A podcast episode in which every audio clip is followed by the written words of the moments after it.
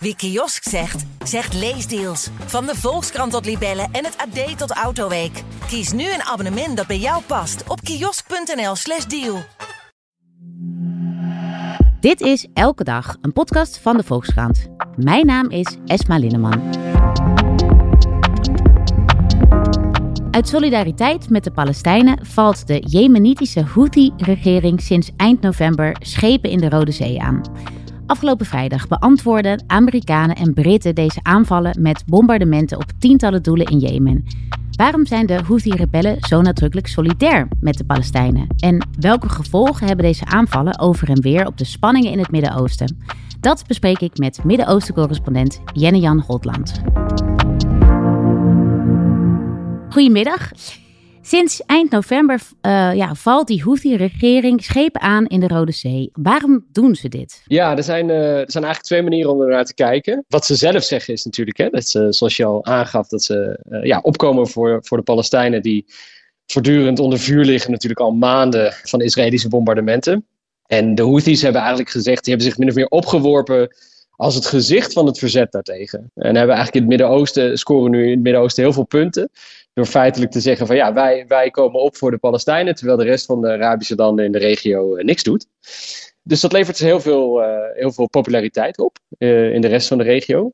Er is ook een andere verklaring en dat is een veel meer strategische, pragmatische verklaring. En dat is dat ze eigenlijk die Palestijnse kwestie aangrijpen om hun macht te consolideren in eigen land, maar ook zeker hun macht te consolideren in de regio. En uh, hun profiel feitelijk op te poetsen. De onvrede die er ook wel sluimert in, in Jemen. En waar we het straks ongetwijfeld nog over gaan hebben. Om die onvrede eigenlijk uh, ja, de kop in te drukken. Door eigenlijk tegen gewone Jemenieten te zeggen van ah, er is nu iets veel belangrijkers gaande. Namelijk een, uh, een oorlog in Gaza. Dat is een succesvolle strategie. Het levert ze de nodige populariteit op.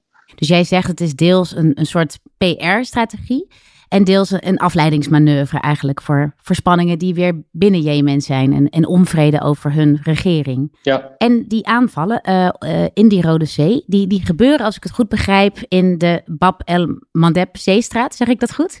Ja, klopt. Ja. Hoe belangrijk is die nou, uh, dat, dat stukje zee, dat stukje van de Rode Zee, ja, voor het internationale vrachtverkeer, voor de wereldhandel? Ja, ja, heel belangrijk. Ik raad iedereen aan om ook vooral een keer even naar de kaart te kijken. De, de Bab el-Mandab is een heel smal strookje uh, richting die Rode Zee. Het is een cruciale ader voor schepen die dus op weg zijn, vaak van, vanuit Azië, op weg zijn naar Europa. En ook omgekeerd natuurlijk. We hebben het dan echt over 10, 15 procent van de, van de wereldwijde handel die uh, die, die Bab el-Mandab normaal gesproken passeert. Ja, sinds de Houthis eigenlijk toeslaan, sinds uh, pak een beetje half november, hun aanvallen eigenlijk in aantal oplopen, zie je dat toch een hoop rederijen, een hoop schepen eigenlijk zeggen, ja, dit, we durven er dieper aan. Verzekeringsmaatschappijen hebben hun prijzen enorm opgevoerd. Uh, zeggen van ja, we moeten om, om die, die risico's te kunnen nemen, moeten we dat meenemen in de prijs. Dus uh, ja, het gevolg is dat bijvoorbeeld vier op de vijf grootste rederijen nu hebben gezegd, ja, wij varen liever via Kaap de Goede Hoop, via Zuid-Afrika. Dat is een veel langere route. Dat doe je, dat doe je, dan doe je er uh, een kleine week langer over, heb ik, uh, heb ik gezien. Dus dat kost ook meer geld, uh, maar, dan, maar dan ben je gevrijwaard van die risico's.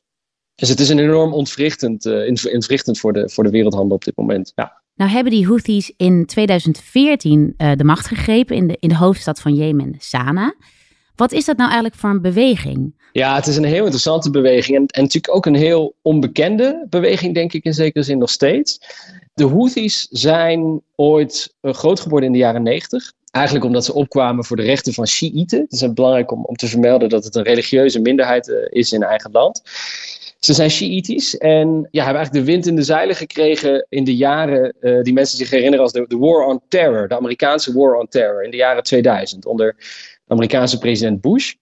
En dat was een tijd na de aanslagen van 9-11. Een tijd dat Amerika ook in Jemen bombardeerde. In overleg, eigenlijk in nauwe samenwerking met de toenmalige Jemenitische uh, president Ali Abdullah Saleh. En het idee was om, om, om Al-Qaeda ook daar uit te schakelen. Dat, is, dat, was het, dat was het idee. En, en de Houthis hebben in die periode, ja, zijn eigenlijk heel veel stemming gaan maken. Zijn eigenlijk de boodschap gaan verspreiden van ja, wij, wij in Jemen worden door de imperialisten, hè, door, het, door, door het Westen, door Amerika uh, uh, gebombardeerd. Uh, Saleh, de toenmalige president, ligt feitelijk in bed met de Amerikanen. En die boodschap sloeg toen aan. En het gevolg is dat de Houthis tussen 2003 en 2009 liefst zes oorlogen hebben uitgevochten tegen diezelfde Saleh. Ook hij, ook die toenmalige president, kreeg de Houthis er niet onder. Dus het is een ongelooflijk taaie organisatie. En een groep die eigenlijk voortdurend onderschat wordt. En die telkens uh, ja, toch weer de kop opsteekt. En inderdaad in 2014, zoals je zei, eigenlijk ja, gebruik heeft gemaakt van een soort machtsvacuum. De, de president die ik noemde, uh, Saleh, die is in 2011 verdreven tijdens wat we, wat we dan de Arabische lente zijn gaan noemen. En ja, in de jaren na die Arabische lente zou, zouden er eigenlijk verkiezingen komen, maar dat kwam er niet van. Uh, er ontstond eigenlijk een soort machtsvacuum. En, en in dat gat zijn de Houthis gedoken. En die hebben in 2014 in een paar dagen tijd eigenlijk de hoofdstad overrompeld en ingenomen. En sindsdien uh, zijn ze de baas in, in, in, nou ja, in, een, in een substantieel deel van het land. Ja, want niet in heel Jemen, begreep ik, hè? Nee, dus dat is een beetje ingewikkeld. Ze controleren uh, ongeveer een derde van het land. Maar wel het meeste, de meest dichtbevolkte delen. Dus dat de, ongeveer twee derde van de bevolking, twee derde van de Jemenieten leeft in, in delen die door de Houthis uh, gecontroleerd worden. En wat is hun regeerstijl? Hoe zou je ze kunnen beschrijven? Nou, en niet buitengewoon succesvol. Uh, we moeten niet vergeten dat Jemen nog steeds in de greep is van een enorme uh, humanitaire ramp. Uh, de, de, VN waarschuwt al jaren voor een, een, een, een nakende hongersnood. De, de Houthis zijn ook corrupt. ik noemde aan het begin al, hè, er is heel veel onvrede in eigen land tegen hun, hun bestuurstijl.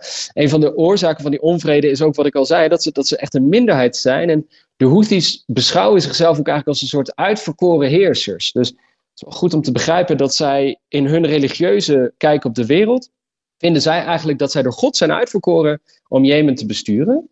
Dat komt ook niet uit het niks. Ze hebben Jemen ook heel lang bestuurd. Ja, ik geloof wel duizend jaar, hè, las ik. Uh... Ja, tot aan 1962. Dus dit, dit voelt voor ons een eeuwigheid geleden, maar in, de, in, de, in, het, in het collectieve bewustzijn van, van Houthis is dat een heel belangrijke tijd. Zij, zij voelen zich eigenlijk ja, een beetje de, de, de, de adel van Jemen. Hè? Een beetje de, de, de oude landheren van Jemen.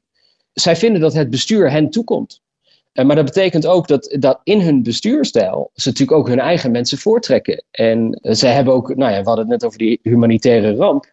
Om een voorbeeld te geven, ze hebben ook uh, door gebrek aan inkomsten, de, de Houthis hebben heel weinig inkomsten, de, de, hebben ze al maandenlang de ambtenaren salarissen niet kunnen betalen. Dus er is een enorme armoede, een enorme verpaupering. Uh, dus er is wel degelijk heel veel reden ook om aan te nemen dat veel Jemenieten daar gewoon heel, uh, heel boos over zijn. En hoe kijken deze Jemenieten, de gewone Jemenieten, eigenlijk aan tegen die solidariteitsacties met uh, Palestina, tegen deze aanvallen van, van de Houthis op de Rode Zee? Ja, dat is natuurlijk maar net aan wie het vraagt. Hè? Dus ik, ik denk dat een, een, een, deel van de Jemenieten gelooft natuurlijk in, in, in wat de Houthis doen. Uh, ik denk dat er ook heel veel trots bij zit. Er, er gaan weken voorbij dat we het niet over Jemen hebben. Dat we het niet hebben over de, de al dan niet heroïsche acties van de Houthis op de Rode Zee.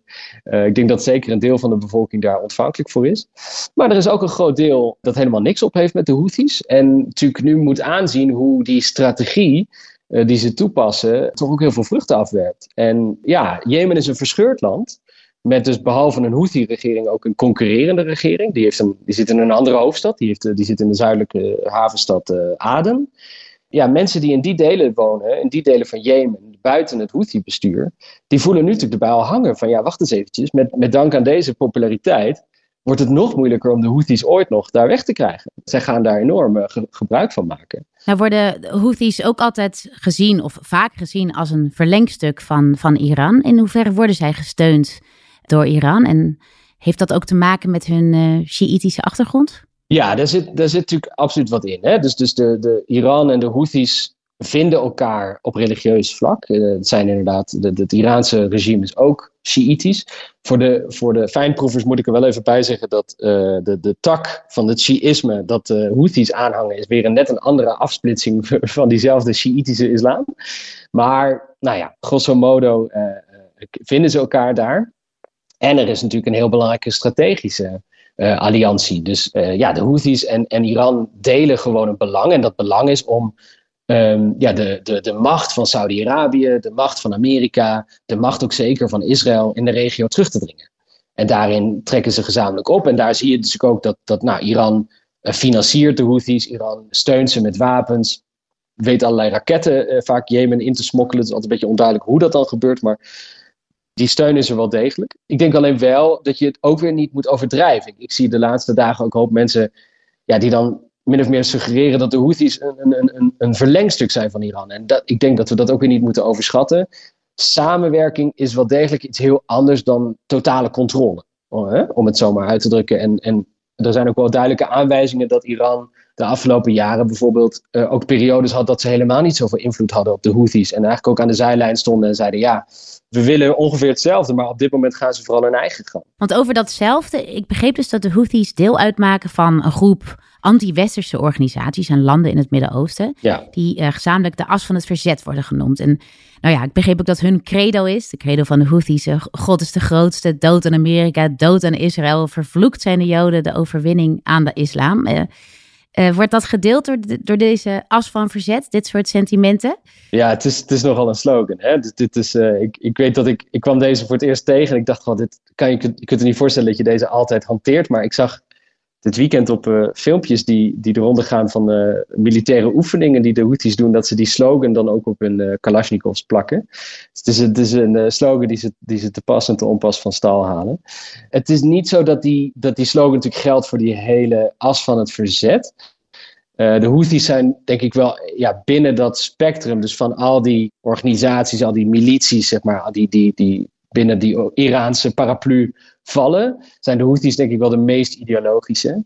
En een organisatie als Hezbollah bijvoorbeeld, hier in Libanon, waar ik zelf woon, heeft een veel langere geschiedenis met Iran, uh, trekt al veel langer op, heeft een, ja, een heel andere kijk, uh, een veel gedisciplineerdere uh, manier van werken. Dus die verschillen zijn ook wel heel groot hoor, tussen die, tussen die verschillende, verschillende milities. Ik denk dat de Houthis in die zin vrij recent pas, pas op het wereldtoneel zijn verschenen. We, hebben, hadden het over 2014. Uh, ja, toen was Hezbollah in Libanon al, al, al heel lang eigenlijk uh, een factor van betekenis. Nou, na het maandenlange bestoken van vrachtschepen in de Rode Zee uh, door deze Houthis, ja, vielen de VS en het Verenigd Koninkrijk in de nacht van donderdag op vrijdag doelen aan in Jemen. Wat, wat is daar nou precies aangevallen en zijn daar ook doden bij gevallen, burgerdoden?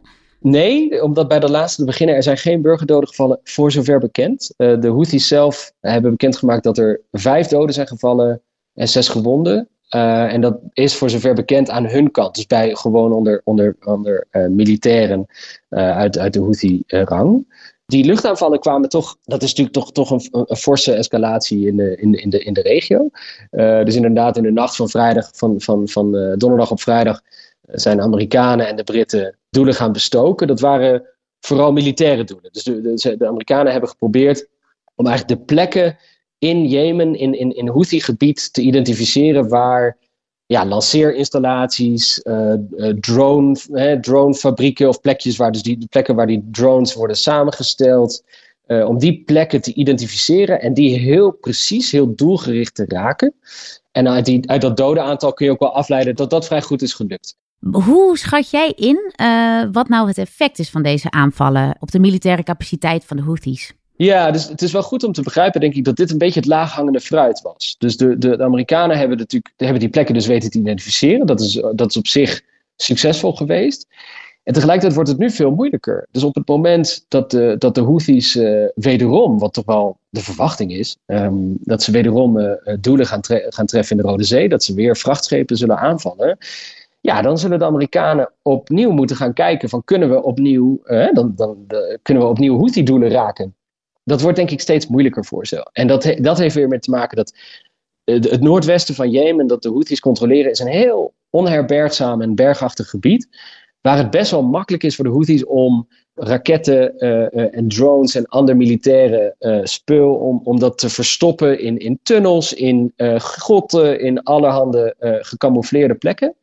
Uh, dat doen ze ook al jaren. Tijdens de, de burgeroorlog die ze de afgelopen jaren voerden met met name Saudi-Arabië, hebben ze die, die tactieken eigenlijk ook al geperfectioneerd. Dus het wordt nog een hele klus voor Amerika en de Britten om, uh, ja, om de Houthis daadwerkelijk ook uh, ja, militair serieus te raken wat dat betreft. Nou begreep ik dat Nederland ook een rol heeft gespeeld bij deze aanvallen. Hoe zou je die rol beschrijven?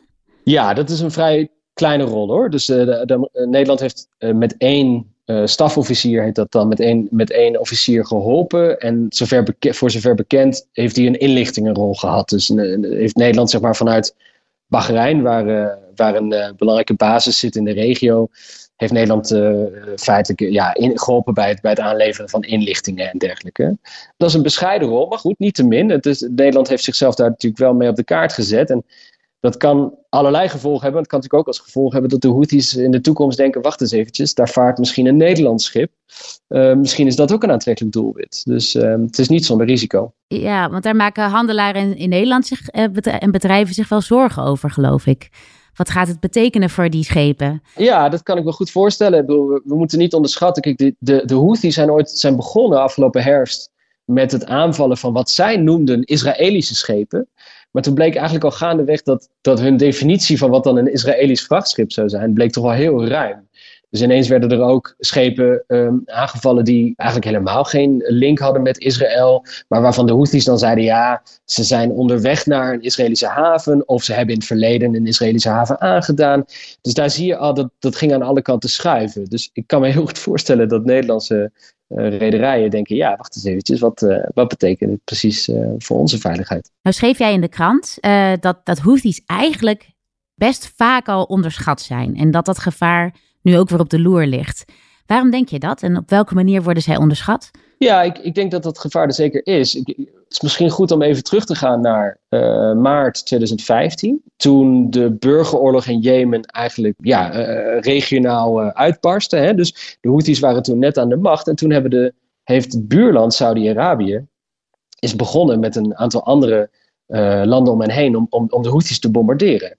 En de Saudis zeiden op dat moment: we hebben twee weken nodig. Zeiden, na, na twee weken hebben we de Houthis op de knieën. Inmiddels zijn we negen jaar verder en je raadt het al, dat is, dat is niet gelukt. De Saudis hebben zich verschrikkelijk uh, verslikt in de Houthis en hebben ja, hen, echt onderschat. Hebben, hebben gedacht dat dat klusje klaren we wel even, omdat de Houthis niet een, nou ja, geen mondiale speler van naam zijn. En dat bleek toch een, een vergissing. Hetzelfde geldt voor de, de president die ik aan het begin noemde, Ali Abdullah Saleh, die, die in de jaren 2000 dus zes oorlogen heeft gevoerd met de Houthis en hen ook niet op de knieën kreeg.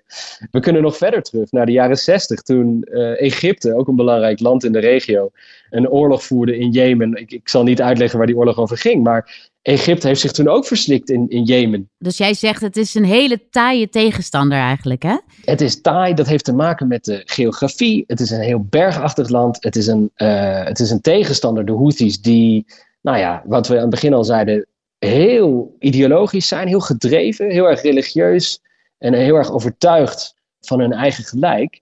En uh, de Houthis uh, ja, zullen tot het, tot het gaatje gaan, denk ik. Dus ik ben heel benieuwd of de, ja, de Amerikanen en in zekere zin natuurlijk ook Nederland daar goed over heeft nagedacht over de mogelijke consequenties van, het, uh, van, van dit soort luchtaanvallen. Nou hebben de Houthis zondag voor het eerst weer een aanval gedaan. Wat, wat verwacht jij? Kunnen we nieuwe aanvallen van het VS en het, en het Verenigd Koninkrijk weer verwachten? Hoe zie, jij, hoe zie jij de komende tijd voor je? Nou ja, ik denk dus de, in eerste instantie dat natuurlijk de, de, de Houthis zelf gewoon inderdaad door zullen gaan met het aanvallen van schepen op de Rode Zee. Voor hun is de, de, de winst-verliesrekening valt tot nu toe heel positief uit. Hè? Dus ze hebben, ze hebben eigenlijk heel weinig te verliezen wat dat betreft. En dan zal inderdaad iedereen naar, naar het Westen kijken. En zal iedereen opnieuw naar, naar, naar Joe Biden kijken, naar de Amerikanen kijken. Van ja, nu, nu zijn jullie weer aan zet. En dan zal het heel ingewikkeld worden, waar we het net ook al over hadden, om, voor de Amerikanen om dus doelwitten genoeg doelwitten te, te, te, te lokaliseren in Jemen die, die, die, die in aanmerking komen voor dat soort bombardementen. Uh, en, en in die zin verwacht ik dus een, ja, een, een, verdere, op korte termijn in elk geval een verdere escalatie. En ik denk dat wat daarbij heel belangrijk is, is natuurlijk dat ja, voor, voor mensen hier, voor mensen in het Midden-Oosten, blijft overeind staan dat de oorzaak van dit alles feitelijk niet wordt aangepakt. Hè? Dus, dus de, de, de bombardementen in Gaza gaan gewoon door. En veel mensen hier, dat geldt ook dat geldt voor Jemen, maar dat geldt ook voor, voor Libanon, waar ik zelf woon. Veel mensen hier zeggen, ja, zolang er niks gebeurt met die bombardementen, zolang Israël niet gedwongen wordt door de Amerikanen en, en, en, en Europa om die bombardementen af te schalen. Lopen deze spanningen ook op? Precies, precies. Ja. ja. Nou, dankjewel Jenny Jan. Graag gedaan.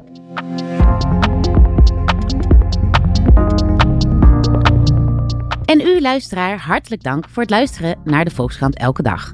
Deze aflevering werd gemaakt door Julia van Alem, Rinky Bartels, Corine van Duin, Lotte Grimbergen en Jasper Veenstra. En wilt u de Volkskrant steunen? Dat kan. Door een abonnement te nemen via volkskrant.nl slash podcastactie. Want deze podcast is gratis, maar onze journalistiek is dat niet. Morgen zijn we er weer. Tot dan. Wie kiosk zegt, zegt leesdeals. Van de Volkskrant tot Libellen en het AD tot Autoweek. Kies nu een abonnement dat bij jou past op kiosk.nl/slash deal.